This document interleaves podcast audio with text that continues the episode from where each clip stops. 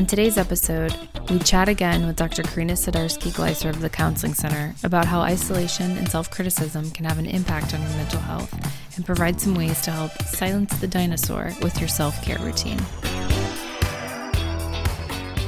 Welcome back to our next episode of Ways to Flourish podcast. Again, joining us is Doctor Carina Sudarsky-Gleiser from the Counseling Center. How are you doing? How How is your staff in, in the Counseling Center? We are doing well. We are managing and doing our video teletherapy that we learned how to do back in March. And we are busy, yes. Now, is the teletherapy piece of your puzzle that's been now added onto your list of services, is that something that you think will stay on board of the Counseling Center as a staple, or is that something that you'll let go as we move out of COVID times? Our hope is that we could give it away, give mm-hmm. it back to the world. There are many advantages of the telehealth. Say someone lives in a rural area, don't have access to being able to walk in into seeing a therapist. There are many advantages. But even though research shows that it is uh, as beneficial, it's not the same. It's not the same. And it's we have heard from students that it doesn't feel the same, and we as therapists feel that it's not the same. But it has been really, I mean, an excellent resource at this time. We at first were concern about, are we going to be able to really connect at an emotional level with students? And we have seen that we have been able to do that. Even groups, we are doing group therapy, and at first was, how are we going to be able to manage having seven people on the screen? And we have been able to do that. Mm-hmm. Do you think that in general across the board it's always easier to facilitate that in-person connection, or or does that impact our community at a higher level because that higher touch model? It can be that. I, th- I think it. We are a very person-centered, right, student-centered campus, so that could be part of the equation. And as therapists, I think that is part of our bias, right? That we feel that connection with others is, and research says the connection, the relationship, the therapeutic relationship is what impacts most the outcome of therapy. Obviously, it's a big piece there. What are some of the emotions that students are experiencing right now that might be different from times pre-COVID? What students talk about is that sense of isolation, loneliness, finding it more difficult to spontaneously connect because they are connecting and they are finding ways to connect. But that thing about, hey, just let me go to your room. Hey, let's go to lunch. Everything feels that it needs to be much more planned, right? Where can we go and sit and eat outdoors versus if it's raining, that's not an option. Yeah. So loneliness, isolation, anxiety, depression is also there. And I think there is a sense of, when is this going to end, right? When it started, it could have felt, okay, we are going to be having to deal with this maybe for a few weeks, for a month, for two months. But now it has been, what, eight, nine months? So that it is feeling like, okay, enough is enough. Just to go back to the isolation piece for mm-hmm. a second, how does that impact our development or our social well-being and really overall the experience of the student? How can we navigate through that in a healthy way? I think at this point, it is self-care is extremely important. I want to say always has been important, but now more than ever, because the environment and the needs are pushing people to, you can be studying all day in your space, in your room, but how unhealthy that would be. Or you can be, yes, completely alone for days at a time, and how the social needs are not being met. Same with exercise, right? That for many people who had a routine, I used to jump and go to the health center at whatever time. Now it needs to be scheduled. People need to be much more thoughtful in terms of how am I going to engage in self-care. And I think one way that, or I hear that for some students has been helpful, is to not think about, okay, I need to exercise for an hour, but what can I do for ten minutes at a time? What if I can chat with someone, do just a Zoom call, or even sit for ten minutes outside? So it doesn't need to be four hours at a time, but several dosages of self-care. being very intentional about incorporating that into your schedule and throughout your day. Mm-hmm. We'll turn the page a little bit here. I know you've got some metaphors that you like to use in your practices here. Yeah, and I, I want to connect them with what we're talking about, because I was talking about the importance of self-care. Most of our students are so caring and so concerned about others. Um, some students are socialized to assume a caring role, and some other students are based on maybe positions that they have in student organizations or on campus, have a, a role of providing care for others. For instance, you know, R As, wellness ambassadors, presidents of certain organizations. So it is very important that we consider what our bodies need, because we cannot give water if we don't have water in a pitcher. And for me, one metaphor, maybe others have heard that, but when I travel and when my kids were little and on the plane, they would say, if the oxygen mask comes because of a change in pressure, make sure that you put your oxygen mask first and then put it on your child. And the idea there is not that they are saying be selfish. What they are saying is, if you cannot breathe, you cannot help your child. So you need to be able to breathe. And again, if all of those students who are helping others, and all of the staff and faculty also, how important is that we put our oxygen mask in order to support all the people we want to support. If you are exhausted, and it happened to me earlier this week, I was exhausted. I just fell asleep at six in the evening. You know, it, it was like I, I was not functioning. I and I took a one hour nap, but it was the importance of sleep. Oxygen could be sleep, oxygen could be exercise, or oxygen could be metaphorically anything that people need. In the beginning, before becoming very committed to practicing self-care, there would be this sense sometimes of guilt, whether implied by myself or others for taking that time.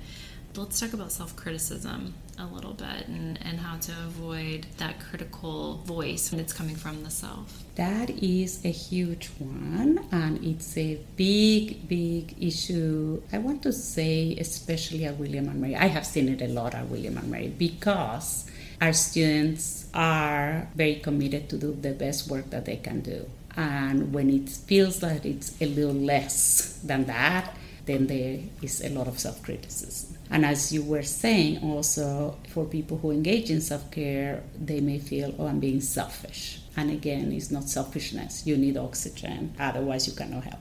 So it is very important to know the different type of influences in our lives that maybe trigger self-criticism. I grew up in a family where you could always do better. You know, if you got an A, why not an A plus? That was the next question.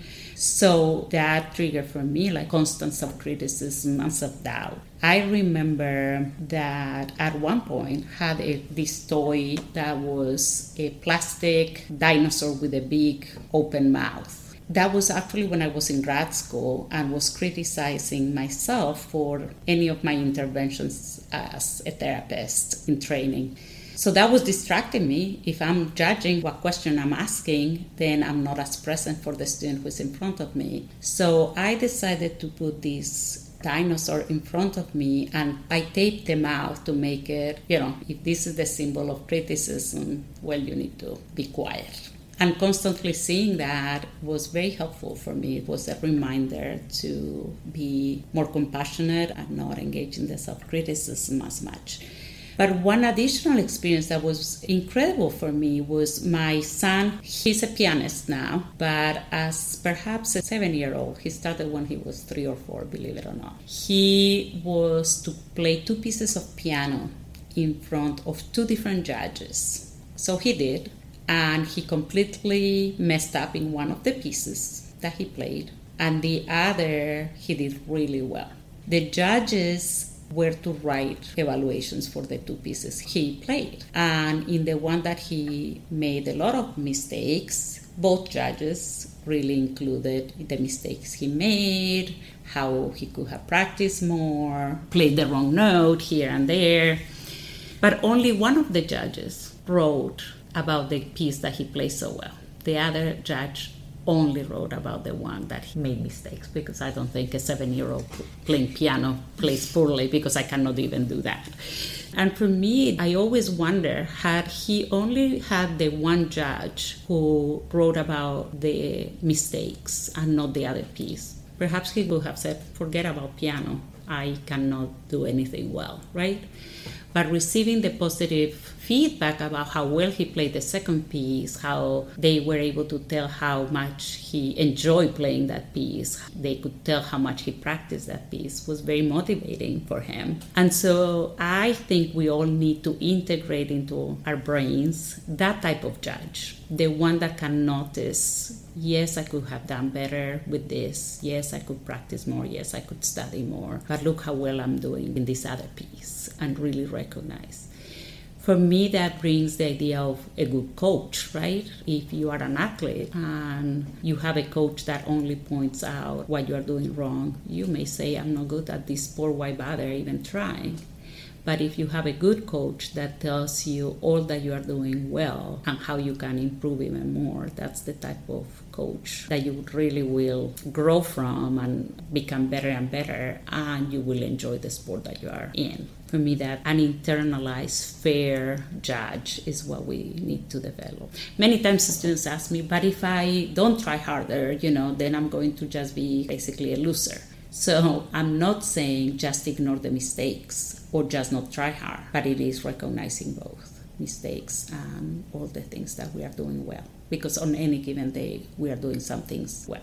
And what about those people who maybe haven't found their coach yet? It is the ability to recognize I am using only that judge that only saw the piece that he played. It's as if this judge didn't hear that he played two pieces. So maybe I'm doing the same. Then being able to maybe journal, right? Or put two columns. What am I doing well and what can I do better? But again, you need to be able to recognize both. And at times it could be something that it feels little. If I feel like not getting out of bed, you know, it's like, okay, I... I did and I got dressed. I was so tired, but I did got dressed and made it to work, made it to class, because you could have just stayed in bed. So sometimes it's little things that we need to recognize. I was not feeling like going to exercise, but look, I took a walk. Celebrate the little stuff. Yeah. And again, that's recognizing those small steps. There's another metaphor that I like that I use in therapy a lot, because many times students will come and express, and this is an interesting word, right? Negative emotions. And it's interesting that we call some emotions some negative and some are the positive emotions, because they are all emotions and we are all human and we are to experience all emotions. But again, come and say, what's the purpose of experiencing or crying, or that doesn't resolve anything?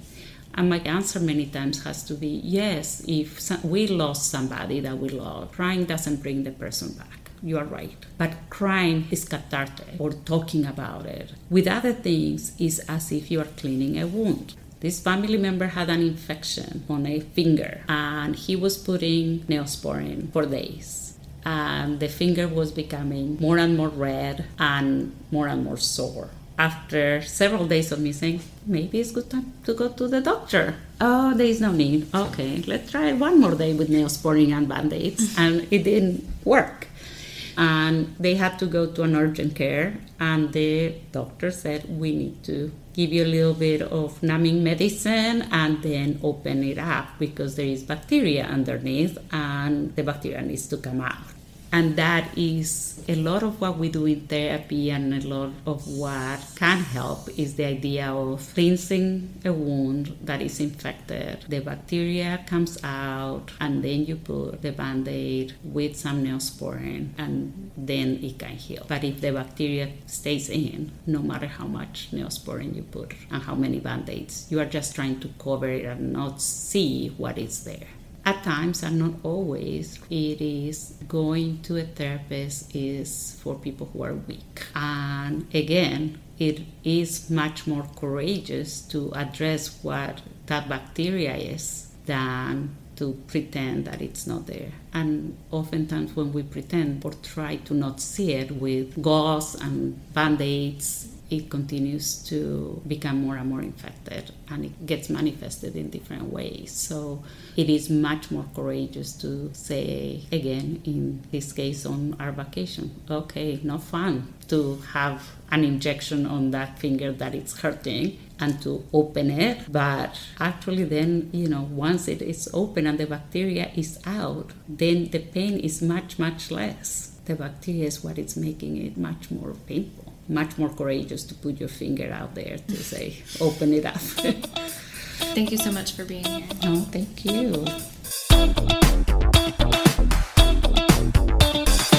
Connect with the William and Mary Counseling Center on the William and Mary Wellness app.